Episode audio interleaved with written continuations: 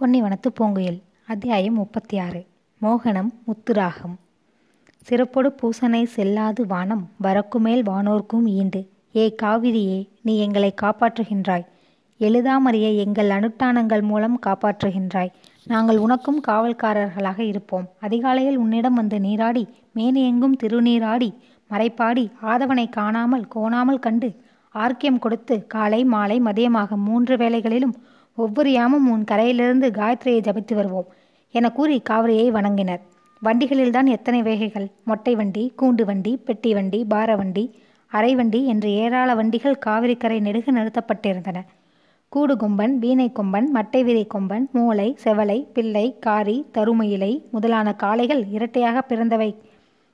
களைப்போல் ஒரே மாதிரியான கொம்பு குழம்பு சுழி நிறம் வால் கண் முதலியவை ஒன்று போல் ஜோடி சேர்க்கப்பட்டிருந்ததை பார்க்கும்போது இறைவன் ஆவினத்தை மாத்திரம் ஜோடி ஜோடியாக படைக்கின்றானோ என்று தோன்றியது. ஆடவர்களையும் அணங்குகளையும் நான் ஏன் இப்படி ஜோடி சேர்ப்பதில்லை என்று ஐயம் எழுந்தது. கடுக்கன் ஜோடியும் காளை ஜோடியும் சேர்ந்துவிடும். கணவன் மனைவியும் அப்படி சேர்ந்தால் பூவுலகம் புன்னுலகாகிவிடும் என்ற கவியின் வாக்கு நினைவுக்கு வந்தது. அந்த வண்டிகளில் குறுநில மன்னர்களும் பெரும் படைத்தலைவர்களும் வைரம் பாய்ந்த உடலும் மலர் போல் உள்ளமும் படைத்த பாப்பா நாட்டு தேவர் சிங்கவரம் கோபாலன் உங் உக்கடை தேவர் பூண்டியார் மதுக்கூரார் அத்திவேட்டியார் முதலான பிரமுகர்கள் அரசரது விசேட அழைப்பின் பேரில் வருகை தந்திருந்தார்கள். திருக்காட்டுப்பள்ளி தீயாடி எப்பருக்கு காவிரி நீரால் திருஞ்சன் திருமஞ்சனமாட்டி அதன் பின் காவிரி கரையில் உள்ள அத்தனை சிவாலயங்களுக்கும் திருவிண்ணங்கரங்களுக்கும் முறைப்படி பூசை நைவேத்தியங்கள் நடத்திய பின்னர் அத்தனை கோயில்களிலும் தேவார திருவாய்மொழிகள் ஓதப்பட்டன. காவிரிக்கரை எங்கும் கோட்டை அடுப்புக்கள் கட்டப்பட்டு நாட்டார்கள் அத்தனை பேருக்கும் அறுசுவை உண்டி ஆயிரம் கும்பாபிஷேகங்களில் நடப்பது போல் சமைக்கப்பட்டன. கோவிலடி சுக்காம்பார் திருக்காட்டுப்பள்ளி முதலான ஊர்களில் உள்ள பண்டை சோழ நாட்டு அரசர்களாகிய முத்தரையர்கள் தங்கள் விருந்தோம்பலை உலகுக்கு தெரிவித்தார்கள். ஒவ்வொரு திருநயத்தில் திருவிளையாடலும் விஷ்ணும்பேட்டையில் வேத பாராயணமும் வரகூரில் கிருஷ்ணலீலா தரங்கினியும் மெலட்டூரில் பாகவத மேளாவும் சூலமங்கலத்தில் தெலுங்கில் பரதமும் நடைபெற்றன. இரவில் அழகிய ஓடங்கள் பலவற்றை சேர்த்து தெப்பம் போல் கட்டி அதன் மேல் பட்டு விதானங்களும் பவளத்தூணிகளும் திரைசீலைகளும் கட்டி தேர்போல் அலங்கரிக்கப்பட்டு நான்கு தெப்பங்கள் நின்றன. அவை ஒவ்வொன்றிலும் தேங்காய் தீபங்களால் அலங்கரிக்கப்பட்டிருந்தன. கரையோரம் நெடுக நடைபெறும் கோலாகலங்களை மன்னர் துக்கோஜியும் அவரது குடும்பத்தினரும் தெப்பத்தின் மீது அமர்ந்து சென்று பார்த்து வந்தனர். ஒவ்வொரு தெப்பம் வடக்கயிறுகளால் ஆற்று வெள்ளத்தை எதிர்த்து இழுக்கப்பட்டு வந்தது. அதில் ஒரு தெப்பத்தில் யுவராஜா பாபா சாஹிப் தமது நவகிரகங்களுடன் அமர்ந்திருந்தார். அவருக்கு அவர் மனைவிமார்களின் சண்டையை தீர்த்துவிடவே நேரம் சரியாக இருந்ததால் சம்சார சாகரத்தில் இது ஓர் ஓடம் என்று சும்மா இருந்தார். ஏன் இப்படி மௌனமாக இருக்கிறீர்கள்? என்றாள் சுஜானாபாய். ஆறு சலசலவென்று சத்தம் போடுறது அதில் நான் பேசினால் எங்கே கேட்கப் போகிறது? என்றார் அவர் பட்டுக்கொள்ளாமல். ஆறா ஒன்பதா? அப்போதே இது தெரிந்திருக்க வேண்டும். எப்போதே? கல்யாணம் செய்வதற்கு முன்னால். அதனால் என்ன? இந்த கஷ்டத்தை அனுபவிக்க இன்னொரு ஜென்மம் எடுக்க வேண்டாம் அல்லவா நன்றாய் இருக்கிறது உங்கள் பேச்சு. நாங்கள் என்ன உங்களை கொடுமையா செய்கிறோம்? சேச்ச இல்லவே இல்லை. கிரகங்கள் ஆட்சி நடத்தும் மனிதன் அகப்பட்டு கொண்டு விழிப்பான். அவ்வளவுதான். நாங்கள் அகப்பட சொன்னோம். உங்கள் திமிர் ஒன்று போதாது என்று ஒன்பதை கட்டி கொண்டீர்கள். கண்ணே மூக்கே என்று கொஞ்சிய காலத்தில் அது தெரியவில்லை. சுலச்சனா இவங்க என்ன சொல்றாங்க பாரு என்று தன் ஓரகத்தியை பறிவோடு கூப்பிட்டால் சுஜானாபாய். ஆம் அவர்களுக்குள் ஒரு நல்ல சுபாவம். கணவனுடன் போரிடும் காலகங்களில் அந்த ஒன்பது எதிர்நாடுகளும் ஒன்றாகிவிடும். ஒரு மழை பெய்தது உடனே நின்றது. ஒரு பெருமூச்சு விட்டார் யுவராஜா. அடுத்த மலைக்கு ஆயத்தம் செய்தால் சுஜானாபாய். ஒரு இடியை தூக்கி எறிந்தால் மகாராஜா ஏன் இன்றைக்கு தனியோடத்தில் போகிறார்? ஏதோ அரசாங்க விஷயமாக அதிகாரிகளுடன் ஆலோசிக்க. அங்கே உங்கள் தம்பி பிரதாபசிம்மருக்கு என்ன வேலை? எனக்கு தெரியாது. உங்களுக்கு எதுதான் தெரியும்? உலகமே தெரியாது. எங்க ஒன்பது பேரையும் சுற்றி சுற்றி வரத்தான் தெரியும். அதாவது தெரிகிறது என்று ஒப்புக்கொள்கிறாயே. இதற்கு சொல்லியா கொடுக்க வேண்டும். உங்கள் குடும்பத்தின் சொத்தே அதுதானே? இந்தாங்க நான் சொல்றதை கேளுங்க. உங்க அப்பாவோட உங்க தம்பியை தனியா விடாதீங்க. ஏன்? அவரை தூக்கி ஆற்றிலே இருந்து விடுவானா? அவரை எரிந்தால் கவலை இல்லை. உங்கள் தலையில் இருக்கிற மகுடத்தை தூக்கி தண்ணீரில் போட்டு விடுவான். மகாதேவப்பட்டினம் படை முழுக்க திருக்காட்டுப்பள்ளிக்கு வந்திருக்கு. இது என்ன சூதோ தெரியவில்லை. திருக்காட்டுப்பள்ளியை உங்கள் தம்பி தலையிலே கட்டப்போகிறாரோ என்று தோன்றுகிறது. ச்சே ஒரு காலம் அப்படி இருக்காது. ஏன் இருக்காது? உங்கள் பெரியப்பாருக்கு சாக்கோட்டையும் உங்கள் அப்பாவுக்கு மகாதேவப்பட்டினத்தையும் ஷாஜி மகாராஜா பிரித்து கொடுக்கவில்லையா? நீங்கள் பெண் பிள்ளைகளை சுற்றி கொண்டிருக்கிறீர்கள். அங்கே பெரிய மோசடி நடக்கட்டும். என்று அவர் முகத்தில் லேசாகத்தான் இடித்தாள் சுஜானாபாய். நல்ல காலம். அப்போது படார் படார் என்று சத்தங்கள் கேட்கவே கரையோரத்தில் நடந்து கொண்டிருந்த வானவேடிக்கையை பார்ப்பதற்காக அவரை விட்டுவிட்டு போய்விட்டாள் சுஜானாபாய். வானக்காரனை வாயார வாழ்த்தினார் பாபா சாஹிப். இதோ பார் படத்தை கையில் எடுத்தவுடன் வெடி முழங்குகிறது. நல்ல சகுனம் என்றார் முதலில் தெப்பத்தில் இருந்த மன்னர்.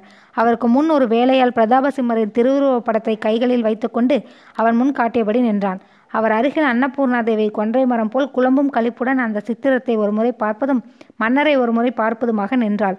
உன் மகன் ஓவியம் எப்படி இருக்கிறது? என்று புன்சிரிப்போடு கேட்டபடி தம் ஆசை மனைவியை பார்த்தார். என்னையா கேட்க வேண்டும். உங்களுக்கே தெரியாதா? இருபத்தி ரெண்டு வயதில் உங்களை மாதிரி இப்போது பிள்ளை இருக்கிறான் என்று சொல்லும்போது அன்னபூர்ணா தேவியின் கன்னங்கள் குளிந்தன. அப்படியானால் திருச்சி அரசிலங்குமாரி ஆசைப்படுவாள் என்று சொல். அது எனக்கு எப்படி தெரியும்? என்றாள் அன்னபூர்ணாதேவி. உன்னை கேட்கவில்லை. அன்னபூர்ணாவை கேட்கிறேன். அவள் என் சித்திரத்தை பார்த்து மயங்கித்தானே கத்திக்கு மாலையிட்டாள் என்று சொல்லி மன்னர் சிரித்தார். இந்த அரசர்களுக்கு ஆனந்தம் வந்தால் பக்கத்தில் யார் இருக்கிறார்கள் என்பது கூட தெரிவதில்லை. பெண்டாட்டியுடன் பேச நேரம் இருந்தால் தானே உங்கள் பிள்ளையை கேளுங்கள் என்று சொன்னேன்.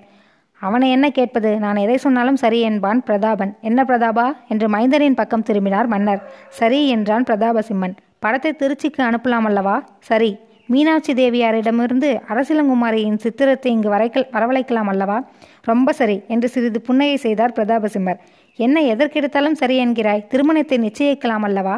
படத்துக்கும் படத்துக்கும் தானே கல்யாணம் என்று மிக அடக்கத்துடன் கேட்டார் இளவரசர். சபாஷ் மகனே உன் பிள்ளை என்ன கேட்கிறான் பார். ஏன் அப்படி கூறினாய் பிரதாபா? இல்லை என்னையே. மகாராஜாவின் உத்தரவுக்கு நான் கட்டுப்படலாம். அப்பாவின் உத்தரவுக்கு பிள்ளை அடங்கி நடக்கலாம். இந்த படத்தை நீ ஒப்புக்கொள்ளத்தான் வேண்டும் என்று அரசலங்குமாரிக்கு அப்பா அவர்கள் கட்டளையிட முடியும். உனக்கென்ன? மகனே அழகில் குறைவா? அருங்கலையில் குறைவா? உன்னை திருமணம் செய்து கொள்ள அரசலங்குமாரிக்கு கொடுத்து வைத்திருக்க வேண்டாமா? என்றாள் அன்னை அன்போடு. என் அம்மாவுக்கு அவ்வளவு தெரிகிறது. அவளுக்கு தெரியுமா என் சித்திரம் நன்றாக இல்லை என்று சொல்லிவிட்டால் படத்தை குறை கூறினால் மகுடத்தை காப்பாற்றிய அதே படை இன்று என்னிடம் இருக்கிறது என்று கோபத்துடன் மொழிந்தார் மன்னர். அவர் முகம் சிவந்தது. பிரதாபசிம்மரே சிறிது நடுங்கினார். அரசே என்னை மன்னியுங்கள். உங்கள் பிள்ளையின் சித்திரம் சரியில்லை என்று அவள் கூறுவாளோ என்று எண்ணியதே உங்களுக்கு இத்தனை கோபம் வருகிறதே. நாளை நான் அரசிலங்குமரியின் படத்தை பார்த்து அவள் அழகாக இல்லை என்று கூறினால் உங்களுக்கு வந்த கோபம் மகாராணி மீனாட்சி தேவிக்கும் வருமல்லவா? இதை கேட்ட அரசர் சற்று நேரம் இடியேறு கொண்ட நாகம் போல் திகைத்தார். மகனே பாசத்தால் மோசம் போக இருந்தேன். நீ சொல்வது உண்மை. நான் எதையதையோ மனதில் எண்ணி இந்த உறவுக்கு வழி கொள்கின்றேன் உறவு பிடிக்கப் போய் அது பகையாக முடியவும் ஏது உண்டு? என்று நீ கூறுகின்றாய். இடம் கிடைத்தால் பிரதாம சிம்மர் விடுவாரா? அந்த மகாராணியை பற்றி பல வதந்திகள் உலவுகின்றன. அவள் வயிற்றில் பிறந்த பெண் எப்படி இருக்குமோ? வதந்திகளுக்கா? பஞ்சம் நம் நாட்டில் அரசை குறை கூறினால் அரசாங்கத்தினர் தண்டிப்பார்கள். ஆதலால் பெண் எப்படி என்று ரகசியமாக பேசி அதில் இன்பம் அடைவதில் நம் மக்கள் ஒருவருக்கும் குறைந்தவர்கள் இல்லை. இதற்காக அவள் மகளை நாம் அது அவள் மகள் அல்ல வளர்ப்பு பெண். என்ன? உண்மையாகவா? ஆம் அரசுக்கு பிள்ளை இல்லை. அதனால் ஏதோ ஒரு பெண்ணை தம் புதல்வியாக்கி வளர்த்து வருகிறார்.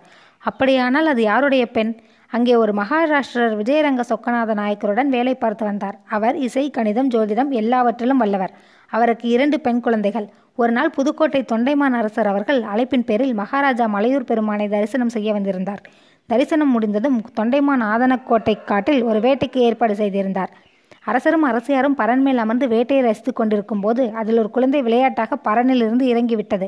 அப்போது ஒரு வேடுவரை நம்பு குறித்தவறி குழந்தையின் கரத்தில் பாய்ந்திடவே அப்போது வேட்டையாடும் கூட்டத்தோடு கூட்டமாக இருந்த நமது ஒற்றர்களில் ஒருவன் குழந்தைக்கு ரணசிகிச்சை செய்து காப்பாற்றினான்.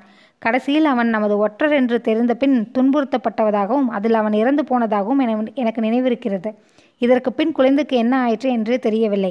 எஞ்சிய ஒரு குழந்தையை மட்டும் எடுத்து ராணி வளர்த்து வருகிறார்கள். அக்குழந்தையைத்தான் நமது மராட்டிய குலத்தில் கொடுக்க அவர்கள் விரும்புவார்கள் என்று நம்புகிறேன். அவள் ஆடல் பாடலில் வல்லவள் நாகரிக முறையில் வளர்க்கப்பட்டவள். தந்தையே தங்களுக்கு தெரியாததை நான் சொல்லப் போவதில்லை. விவாகத்துக்கு தினப்பொருத்தம் கனப்பொருத்தம் பணப்பொருத்தம் என்று பதினோரு வித பொருத்தங்களை நம் பெரியவர்கள் பார்க்கிறார்கள். மனப்பொருத்தம் ஒன்றையாவது திருமணம் செய்து கொள்ப கொள்பவர்களுக்கு விட்டுவிடலாம் அல்லவா அரசர் கண்களில் ஆனந்த கண்ணீர் பொங்கும் அளவுக்கு சிரித்தார். தேவி உன் அருமை மகன் இப்போதே அரசலங்குமரியை பார்க்க துடிக்கிறான். தெப்பத்தை திருப்பு. வா இப்போதே திருச்சிக்கு செல்வாம் என்றார் திருத்து கொண்டார். அப்பா தெப்பத்தை திருப்பலாம். சித்தத்தை திருப்ப முடியாது. என்னையும் அழைத்து சென்று அதன் பிறகு நான் பெண் பிடிக்கவில்லை என்று கூறினால் வம்பாகிவிடும். இவையெல்லாம் ரகசியமாக பார்க்க வேண்டிய காரியங்கள். திருமணத்தில் கூட ரகசியமா? சாதாரண மக்களிடையே தேவையில்லை. ஆனால் அரண்மனையில் அந்தப்புற ரகசியத்தின் அஸ்திவாரமே இதுதான். உன் அபிப்பிராயத்தை எனக்கு எப்போது தெரிவிப்பாய்? அரசர் உத்தரவு கொடுத்தால் ஒரே மாதத்தில் என்றார் இளவரசர். தந்தையும் தாயும் அருமை மைந்தனின் முகத்தையே பார்த்தனர். ஊருக்கு நடுவே மலை இருக்கும் ஊர்களில் இரவில் கூட வெப்பம் அதிகமாக இருக்கும். ஆனால் திருச்சிராப்பள்ளி இதுக்கு விதிவிலக்கு. மாலை ஆக ஆக காவிரி காற்று நடுக்கும். இரவு இரண்டாம் சாமத்துக்கு மேல் குளிரே எடுத்துவிடும். அதோடு அங்கு தோப்புகள் அக்காலத்தில் அதிகம். அந்த தோப்புகளில் ஒன்றில்தான் தென்னூரில் உள்ள வசந்த மாளிகை அமைந்திருந்தது. அதையொட்டிய மங்கம்மா சத்திரம் ஒன்றில் பெங்களூரிலிருந்து மோகனம் முத்துரங்கம் என்ற மகா வித்வான் வந்து தங்கியிருந்தார். அவரே ராஜாவைப் போல் இருந்தாலும் ராஜபேட்டிக்காக வந்திருப்பதாக கூறினார். அவர் காதுகளில் உள்ள வைரக்கடுக்கன்களே பல ஆயிரம் பெறும். நெற்றியில் ஜவ்வாது பொட்டை சுற்றிலும் முத்து முத்தாய் வேர்த்திருப்பதே அழகாக இருக்கும். கோட்டை துளிர் வெற்றிலையும் சீவலும் அவருக்காகவே இறைவன் படைத்தானோ என்று தோன்றும். போட்டு குதப்பிக் கொண்டே இருப்பார். வெள்ளிக்குவளையில் தண்ணீர் எடுத்து வாய் கொப்பளிக்க வருவதே அழகாக இருந்தது என்றால் அவர் வாய் பாடிவிட்டால் கேட்க எப்படி இருக்கும்? அதிகாலையில் அவர் எழுந்தவுடன் வசந்த மாளிகையில் உள்ள கற்கட்டு திருக்குளத்துக்கு நீராட வந்துவிட்டால் பலர் அங்கேயே பார்த்து கொண்டிருப்பார்கள். அவரது இளந்தாண்டி அவர் திருப்பதிக்கு செல்கிறார் என்பதை எடுத்துக்காட்டியது இசைக்கலையின் பெருமையை எடுத்துக்காட்டியது இரட்டை தம்பூர் முழக்கம். அவர் காலையில் பாடும்போது இலவையில் கூட அதிக நேரம் நின்று கேட்கும். ஆதலால் பலர் அந்த விடுதியின் வாசல் முழுதும் நின்று கொண்டே இருப்பார்கள். அவரோடு கூடவே பல சமையல்காரர்கள் நான்கு குதிரைகள் பக்கவாத்தியக்காரர்கள் எல்லோரும் வந்திருந்தார்கள். அந்த காலத்தில் சங்கீத வித்வான்களில் பலர் அரசர்களிடமிருந்து பரிமா பல்லக்கு மரியாதை முதலியவர்களை பெற்றதுண்டு. அவர் எங்கேயோ ஒரு சமஸ்தானத்தில் மோகன ராகத்தை பாடினாராம். அதற்காக ஒரு வெள்ளை குதிரையை அவருக்கு பரிசளித்து மோகனம் முத்துரங்கம் என்ற பட்டமும் அளித்தார் கலாம். அவர் பீதாம்பரத்தை கட்டி கொண்டிருப்பார். யானை தந்தத்தால் செய்த பிளந்த குச்சியில் தான் தலையாற்றுவார். வாசனை பொடி தேய்த்து அவர் ஸ்நானம் செய்யவே ஒரு நாளைக்கு ஆகிவிடும். ஆயினும் அரசர் பேட்டி கிடைக்கவில்லை. அக்காலத்தில் ராஜபேட்டிக்காக வரும் வித்வான்கள் அரண்மனை அருகில் உள்ள வீதிகள் விடுதிகளில் இறக்கி வைக்கப்படுவார்கள். ராஜோபச்சாரமாக விருந்துகள் நடக்கும். ஆனால் பேட்டி கிடைக்கவே பல நாட்கள் ஆகிவிடும். ஆனால் கிடைத்துவிட்டாலோ அந்த சன்மானம் ஒன்றே பல வருஷங்களுக்கு காணும். என்றைக்கு மோகனம் முத்துரங்கம் அரண்மனைக்கு வந்து பாடுவார்? நாம் எல்லோரும் கேட்கலாம் என்று ரசிகர்கள் காத்து கொண்டிருந்தார்கள். கடைசியில் ஒரு நாள் அந்த புறத்தில் மகாராணி அவர்கள் ஓராண்டுக்கு நோன்பு இருப்பதாகவும் அரண்மனை பிரதானி பெத்த பெருமாள் முன்வந்து பாடலாம் என்றும் உத்தரவாயிற்று. ஆனால் அவர் சம்மதிக்கவில்லை. பெத்த பெருமாள் பிரதானி என்று கேள்விப்பட்டிருக்கலாம். ரசிகர் என்று கேள்விப்பட்டதில்லை. அதனால் பேட்டியே வேண்டாம் என்று கூறிவிடாமல் அதற்கென்ன பார்த்து கொள்ளலாம்.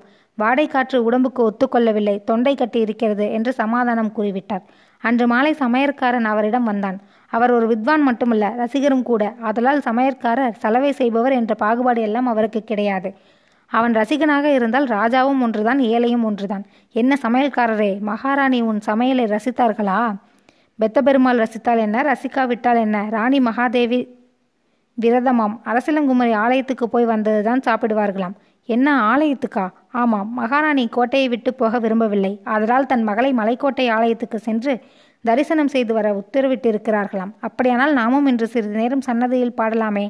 எந்த சன்னதியில்? என்றால் சமையற்காரன் இளைய நகையுடன்